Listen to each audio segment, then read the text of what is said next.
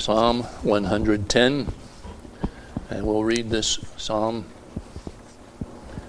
as we prepare our hearts to hear the Word of God.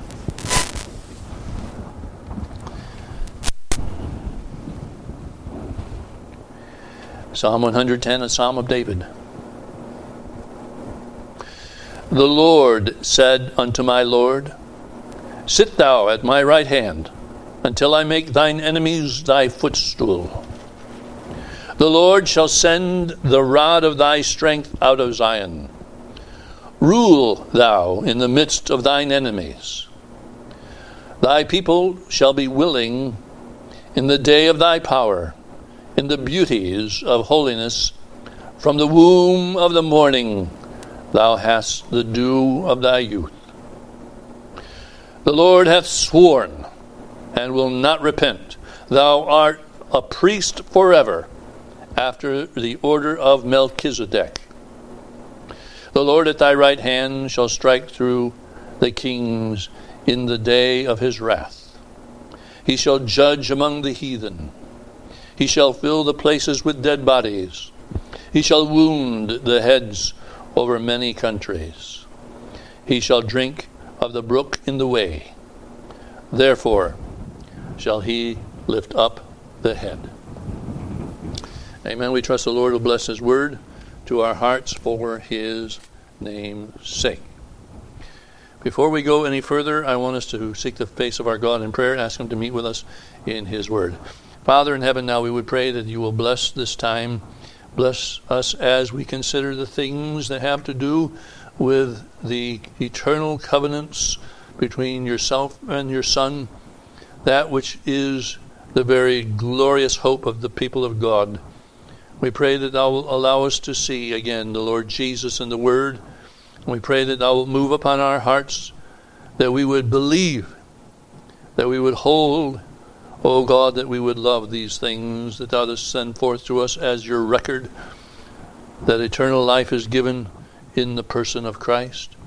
We pray that thou wilt now bless each thought, direct every thought, and we pray against the wicked one who would seek to distract. We pray that thou allow him no liberty here. And we pray that thou give us a time with thyself. Meet our needs. Speak to our hearts.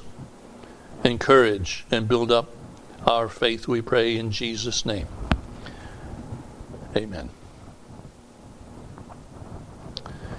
Before we go further, I'm going to read to you a portion of Scripture found in Matthew chapter 22, for it has a direct connection to what we have just read from Psalm 110. Matthew chapter 22, verses 41 to 46, we read of a time in which the Lord was beset by the Pharisees, who again were seeking to accuse him and to cause him to have some fault that would be beheld in the eyes of those that are around, the people that were there. Matthew chapter 22, verse 41. We read this. While the Pharisees were gathered together, Jesus asked them, saying, What think ye of Christ? Whose son is he? They say unto him, The son of David. He saith unto them, Then doth David in spirit call him Lord, saying, The Lord said unto me, Lord, Sit thou my right hand till I make thine enemies thy footstool. If David then call him Lord, how is he his son? And no man was able to answer him a word. Neither did any man from that day forth ask him any more questions. In this portion that we just read, we read that the Lord Jesus faced the Pharisees in another instance of what appears to be an unending challenge by the Pharisees of the Lord's person and his place as the Son of God. However, What the Lord says to his accusers on this occasion puts an end to their questions and accusations for good. The question that ended their attempts to trip up the Lord by his words was a question founded on the first verse of our reading from Psalm 110. In fact, we'd say this that the words of Psalm 110, verse 1, served as the sword stroke that undid the craftiness of the Pharisees, a stroke which they could not recover from. If Christ was the son of David, how could David call his son Lord? Well, we have to ask at this point was the Lord's question a riddle? A riddle so great that the Pharisees just gave up with uh, hopelessness, their defiant craftiness? Well, I would say that that is not at all likely. The Lord's question was not unanswerable. The Pharisees likely knew the right answer but they were going to refuse to offer it. The answer was that David in spirit called him Lord because the one so addressed by Jehovah was God as well. But even more than that, even though they would refuse to allow that to be the answer to Christ, the Pharisees were also well aware of the message of Psalm 110 they knew that the great thrust of that psalm was that the Lord God was going to completely subdue and undo the enemies of the Messiah. They knew that this was a message of judgment to them. And so they went away in anger, but they also went away under the weight of condemnation. There's nothing that they could say, there's nothing more that they could try to do because they realized indeed that Christ had just pronounced upon them a sentence of condemnation. So, how does this incident apply to us? Now, the incident with the Pharisees is not what I want us to consider really, but rather I want us to think about the Scripture that the Lord Jesus refers to. Psalm 110 is a wonderful word that dovetails in many ways with the message that we considered a couple weeks ago from Isaiah chapter 42. Then we considered the covenantal words that were offered by the Father to the Son about the nature and the surety of success of Christ's work of redemption. Psalm 110 offers the Father's guarantee to his Son that as a result of his success, all will be put under his feet, and the enemies of righteousness will be put away. Now we might back up and say, Has the Father really guaranteed this? Is that something that you can see here? Again, look at verse 4. The Lord hath sworn and will not repent. That's a guarantee. But consider this too. Psalm 111 also adds to this message with statements such as this He will ever be mindful of his covenant. And he sent redemption unto his people. Who was redemption? The Lord Jesus. He sent redemption unto his people. He hath commanded his covenant forever. There's the terms of a guarantee. Now, the reason that we're going to think on this guarantee to Christ is because any guarantee to Christ is also a guarantee to us as well. Of course, we will not be given the position that Christ is given, but all the results of his triumph are to be completely and utterly enjoyed by those that he came to save. So, with that in mind, I'm going to set before you two scriptures that I want us to hold in our thinking because they indeed establish the fact that what has been guaranteed to Christ has in fact been guaranteed to us. The first is very familiar. 2 Corinthians chapter 1 verse 20. For all the promises, or may we put it this way, all the covenant agreement. For all the promises of God in him are yea, and in him amen, unto the glory of God by us. But then also, I want you to think about this short word from Ephesians chapter 2.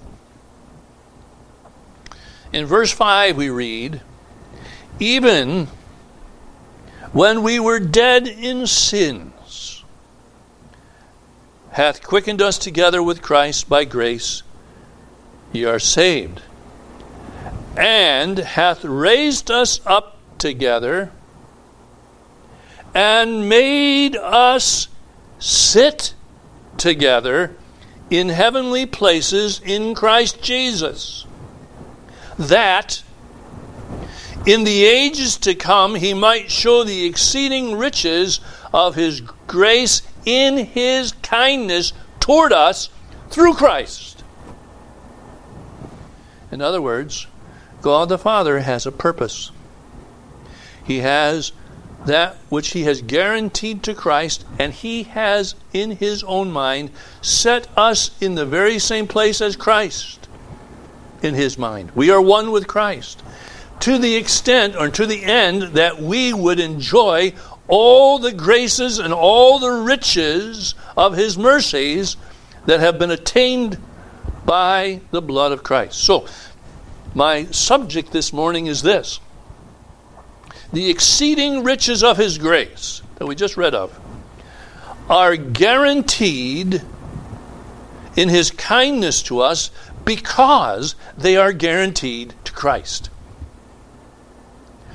The guarantee of God's grace, the guarantee of God's mercy, the guarantee of God's forbearance, the guarantee of God's assistance in all things, spiritually as well as in this world, are guaranteed to us. Why? Because they've been guaranteed to the Lord Jesus.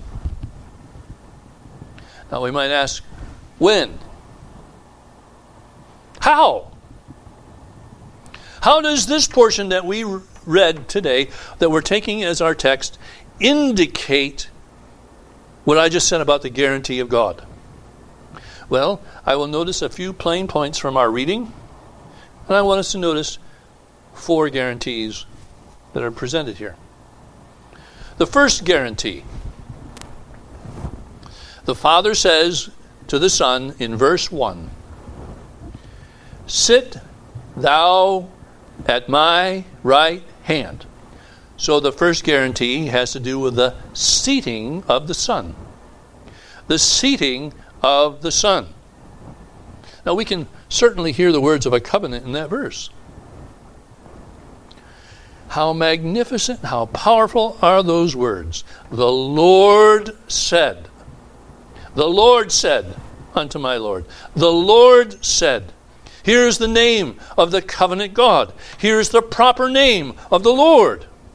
The Lord said, Here are words that are spoken in connection with the name of the Lord, which is never associated with anything other than certainty. Thus saith the Lord. Those words, when you read them in Scripture, indicate that what is about to follow is absolutely certain. Here is a thus saith the Lord. And the Lord said unto my Lord. And let me say this there can be nothing that you will be able to rest your soul on like words such as these. Here is the purpose, and here is the agreement of eternity. When the Lord speaks in this way, there is nothing but surety. But what is the subject? What is it that is being said here? What are these sure words about? Well, it is simply this that Christ is to sit at the right hand until the entire covenant is fulfilled. Sit thou at my right hand until. Sit there until. Now, we'd have to ask the question, a logical question, a necessary question.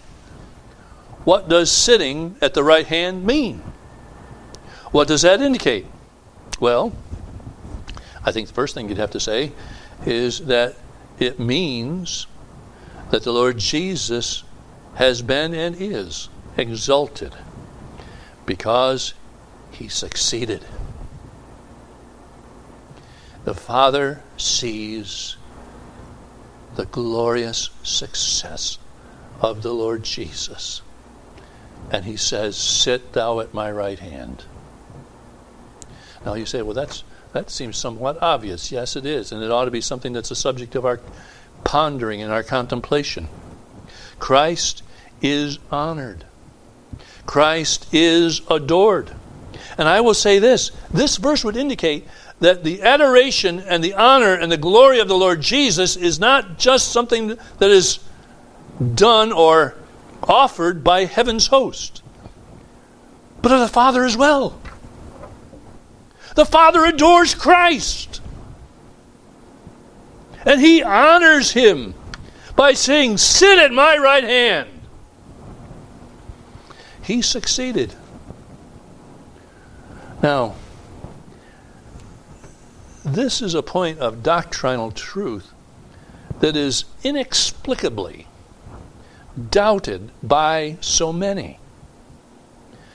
And I say this doubt that Christ succeeded and has this exalted, honored, and adored position, well, this doubt is simply framed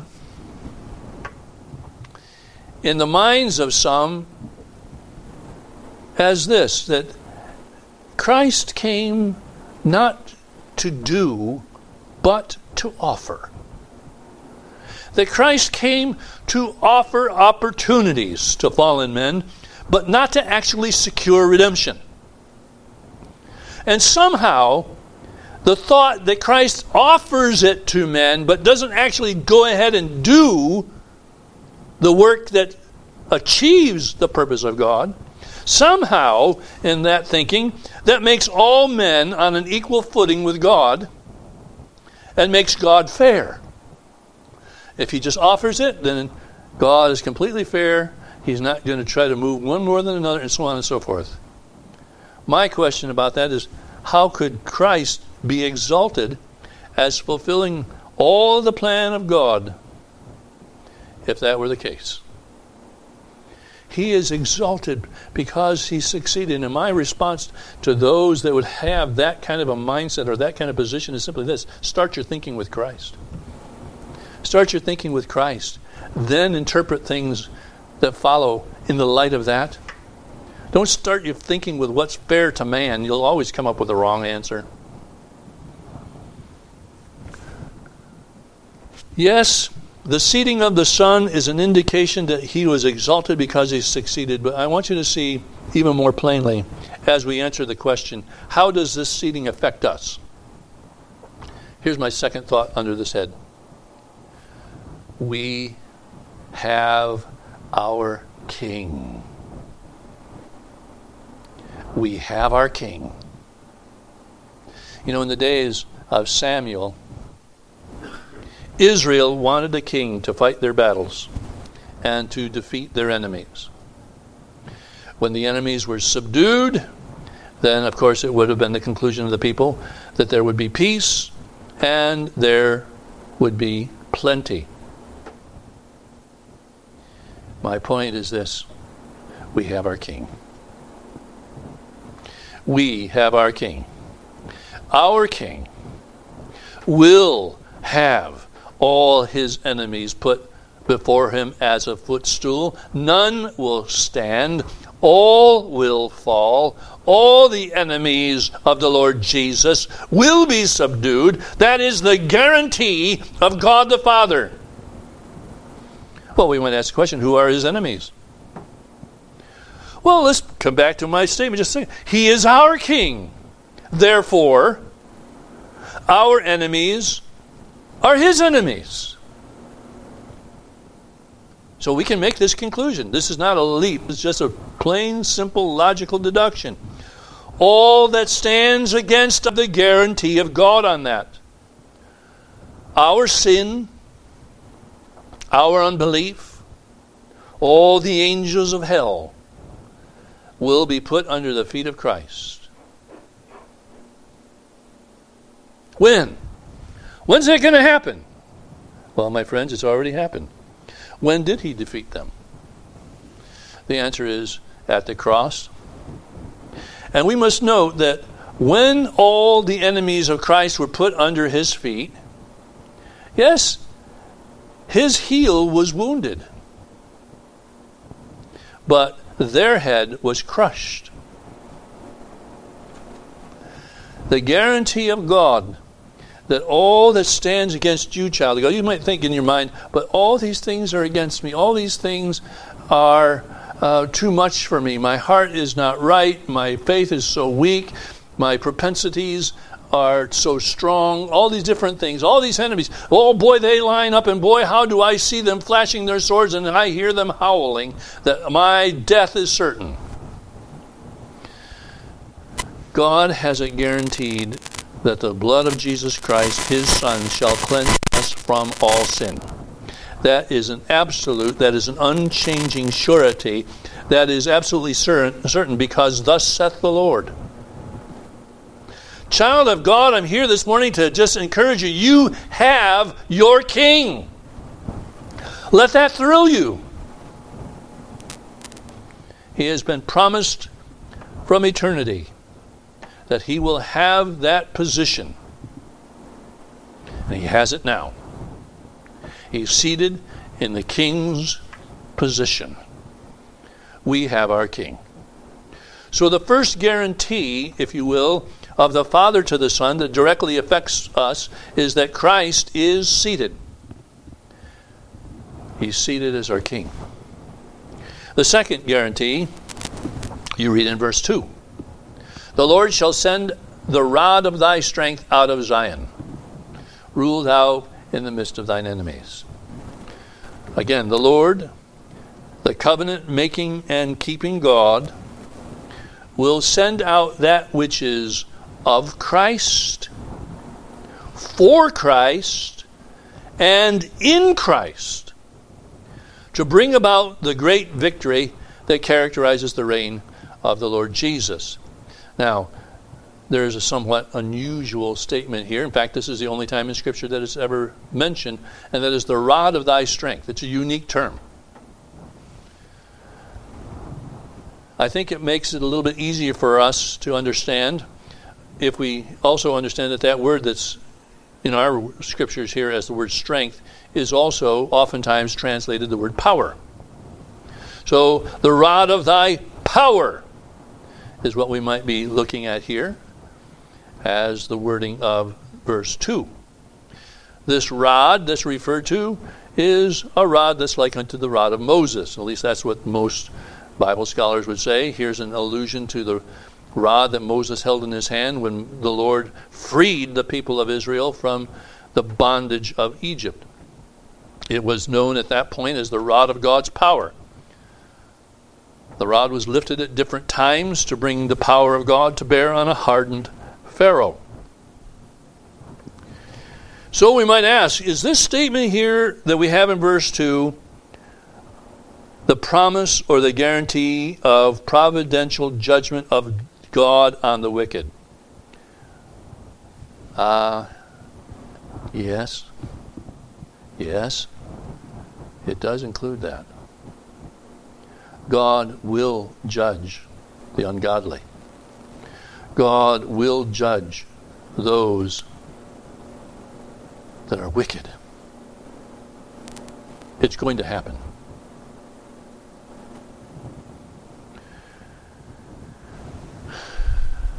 But also, you might even say this it is also that which God sends forth to fully accomplish the subduing of all things before Christ. Not only to judge the wicked, but to subdue those things before the Lord Jesus, a rod that breaks the stony resistance of men's hearts. So, again, the rod of his strength can be seen in two ways. First, as I mentioned, the rod is the sentence of God on sin. I think this is something that the Pharisees undoubtedly understood the Lord Jesus to be pointing to when he brings them to this passage and asks his question. Verses 5 through 7 speak of this rod of judgment. The rod of Christ's power will bring the wicked to judgment. In fact, you see it in Revelation a couple of times. Revelation chapter 6 speaks of those that see the, the coming of the Son of God in power and great glory. And they call upon the mountains and the rocks to fall upon them, lest they be those who are judged by the lion of the tribe of Judah. Chapter 19, you read of the Lord Jesus going forth on the white horse. Out of his mouth comes that sharp sword, but in his hand is the rod of iron. Indeed, you have to say, Here's the Lord God saying to his Son, You indeed will be judged. You will not be left without a vengeance on those that were against you, rebelled against your word, blasphemed against you. There will be judgment. But here's the other thing I want us to see, and this is the point at which I want us to come because I want us to think more how does this apply to us again? The second application is that the rod is the rod of Psalm 23. The rod of Psalm 23, with thy rod and thy staff, we are comforted. Here is a word of the guarantee of the comfort of the saint. It is the word of God's healing of the hearts of the saint. Psalm 107, verse 20, a wonderful verse. Maybe we should make it a memory verse. He sent his word and healed them. There is that which is sent from the Father, sent out of Zion, as it were, to do a work of judgment. It is a rod of iron to the ungodly, but it is a rod that heals, much like the rod that's laying on the shoulder of the sheep What is that rod? What is it that heals? What is it that's being used to bring comfort? Well, let me submit to you a couple of verses. You know these verses. Romans chapter 1 and verse 16 For I am not ashamed of the gospel of Christ, for it is the power of God unto salvation to everyone that believeth, to the Jew first and also to the Greek. 1 Corinthians chapter 1 verse 18 for the preaching of the cross is to them that perish foolishness but unto us which are saved it is the power of God. 2 Timothy chapter 1 verse 8 Be not thou therefore ashamed of the testimony of our Lord nor of me his prisoner but be thou partaker of the afflictions of the gospel according to the power of God. Over and over, the gospel is referred to as the power, the rod of power of God. So the point is this the power of God, or the rod of his strength, is that which is sent of God to secure the glory and victory of Christ. It is not something of our making, it is not something of our doing. But the power of the gospel will not fail. For it is that which gains the promises of God for Christ. It is for Christ. You say, what are you saying? Child of God, all that you need for your heart's comfort, all that you need for your strengthening, all you need for your food of soul and heart and mind is found in the gospel of Jesus Christ. That gospel which speaks of the success of Christ in his work to put away your sins. Are you now reconciled to God? Are you right with God? If you believe in the Lord Jesus, that is an unchanging status for you. The power of the gospel. Think about the gospel. Think about what it does. Think about what it says. Do you have to be ruled by your sin? Doesn't the gospel say that the sin shall have no more dominion over you? Isn't it saying that Jesus Christ is the one who takes away sin? How many promises do you have in the gospel? How many applications of the work of the Lord Jesus are there for your heart and your mind and your soul in the message of Christ's successful work at Calvary? The Father says, I guarantee to you, my Son, that I will send out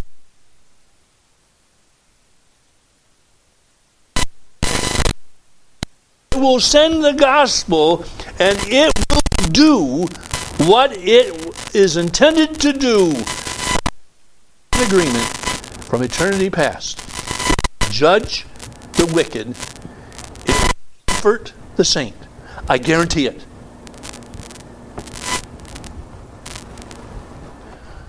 Third, when you go to the third verse of Psalm 110, you see the guarantee of the sanctifying of the people. The sanctifying of the people. Thy people shall be made willing in the day of thy power. Listen to the description in the beauty of holiness.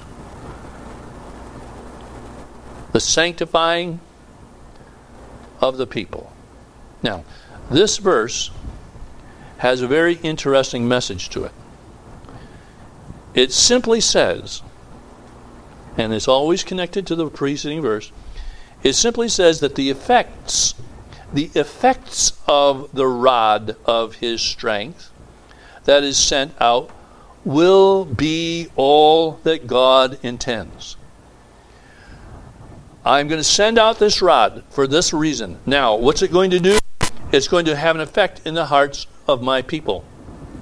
Now, the words that we have for this verse in the King James doesn't really present the richness of this truth. The effect that we're reading of here is far more than a willing heart in the people of God to do or to live for Christ. It's more than just a, oh, I'm, I'm, I'm in agreement. Yeah, I'm, I'm ready. I'm, in, I'm uh, willing to do what I'm told to do. The actual words here involved in this verse say that the people will offer themselves freely as gifts to their king. Thy people will be made willing. In other words, they will offer themselves as a gift to their king. Here is a total willingness for Christ to have all. It's Romans chapter 12, verse 1. What's that say? Present your bodies, therefore, a living sacrifice. Let me just simply say this as a as, an, as a side truth, but absolutely applicable to the situation. There is no such thing as being a living sacrifice without the mind and heart being thoroughly taken with the one that God has exalted to the right hand. You will never, ever be a living sacrifice for Jesus Christ until you are taken up with the one that God loves and adores and has been taken up with in his heart. And I'm going to say uh, maybe this is a little bit more pointed, maybe some ways somewhat even harsh, there is no such thing as being dedicated. You ever heard that word? There's no such thing as being dedicated to the Christian life. There's no such thing as being dedicated to the Christian ministry, which is something that some seem to have in their minds. I can, well, I'm going to dedicate myself to. What are you dedicating yourself to? You don't dedicate yourself to an idea. You don't get, dedicate yourself to a duty. You dedicate yourself to a person. And until your heart is taken up with Jesus Christ, you are dedicating yourself to nothing. And that's why you find that sometimes there are so many that back away from what they say they are called to do. Paul puts it this way For to me to live is Christ. For to me to live is Christ. It is the person of the Lord Jesus that is our all. Without the ongoing knowledge and love for Christ, we will be as those chided of the Lord in Revelation that left their first love.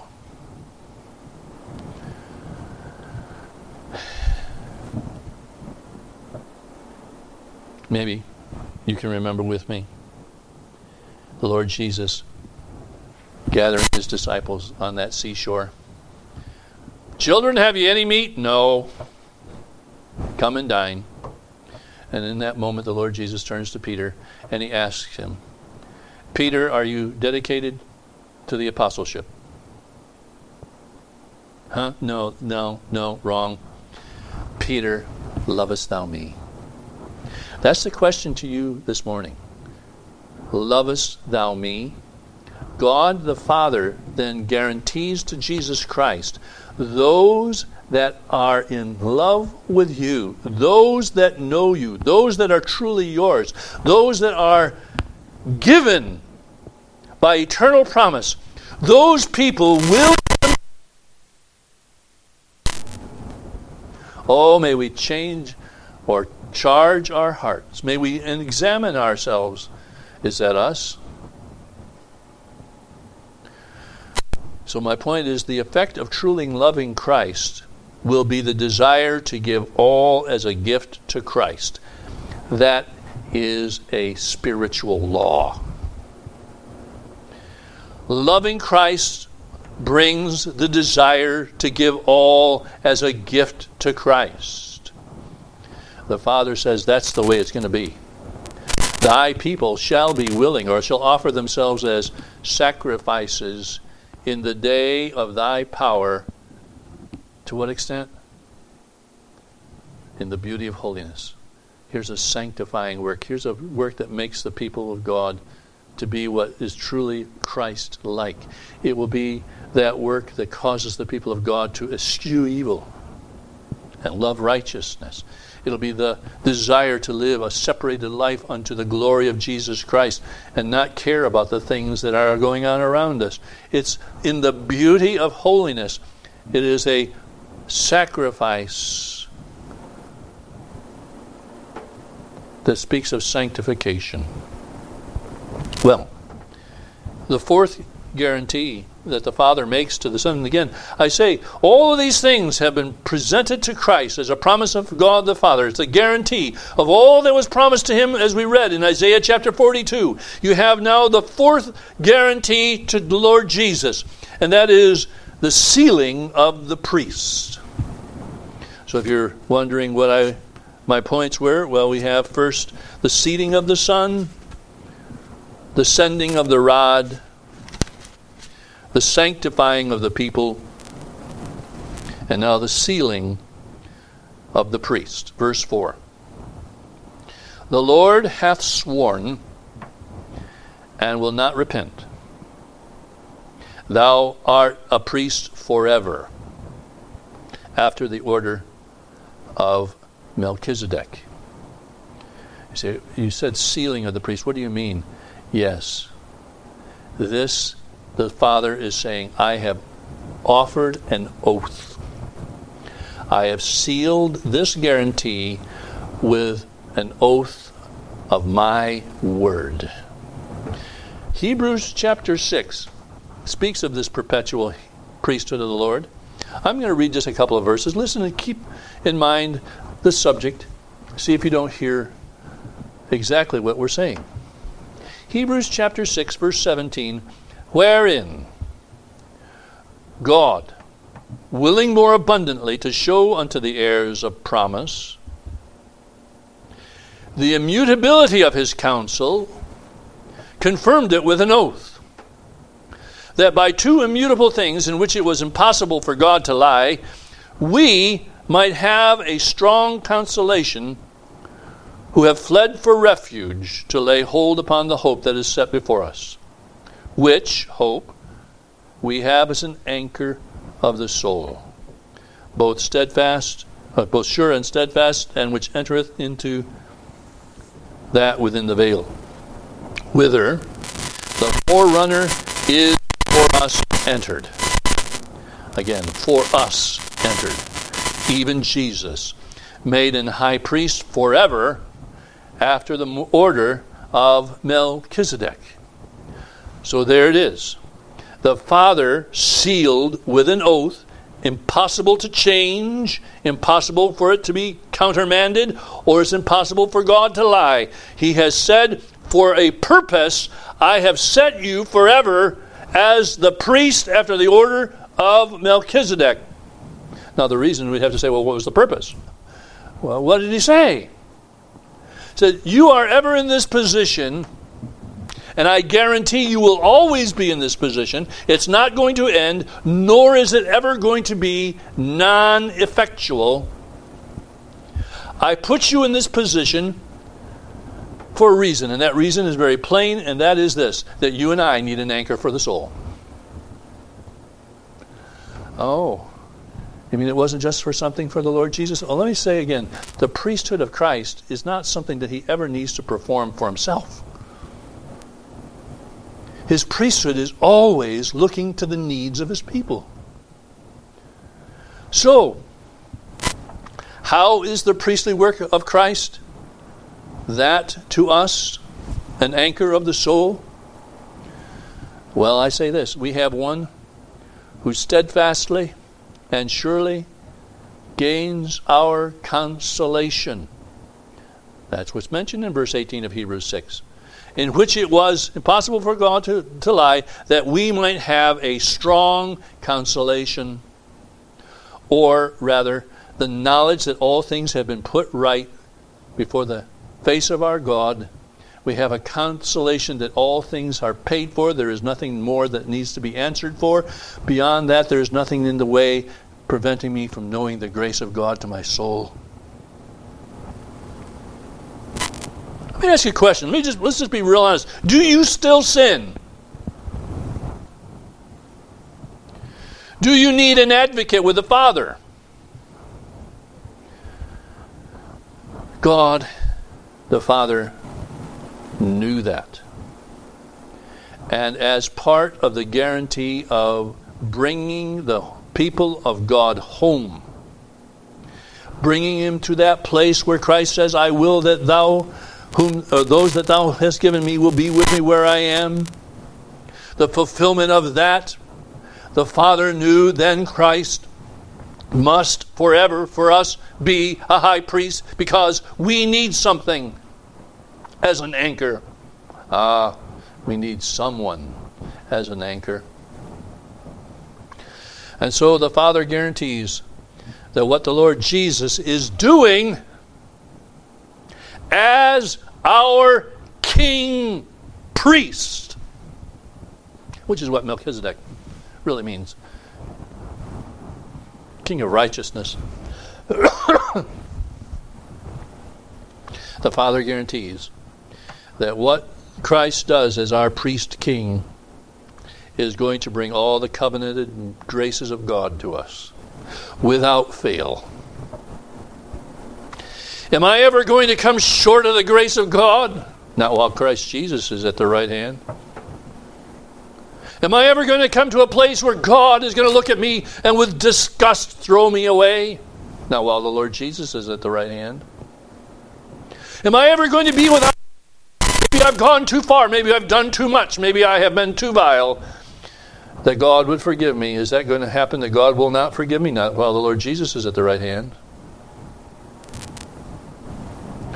The Father has guaranteed, guaranteed to Christ but guaranteed to us as well in Christ that all these things will most assuredly happen. the guarantees of God. The Pharisees couldn't stand up to that. They knew exactly what was being said. I think, I think the Pharisees were extraordinarily knowledgeable in the words of the Old Testament law, as well as the prophecies, as well as the songs. They knew them well. And when the Lord Jesus comes to this portion of Scripture and he says this, then they automatically go, uh oh, he's got all these other things then that also apply. Uh, we're cooked. Yeah. God has guaranteed. The covenant guarantees are for the glory of Christ, but they are also for the people of God. As sure as Christ receives what is promised to him, we too receive that which is promised to us in him. Or as 2 Corinthians 1:20 again said, "For all the promises of God in him are yea, and in him amen, unto the glory of God by us." May the Lord seal his word to our hearts for Jesus' sake. Amen.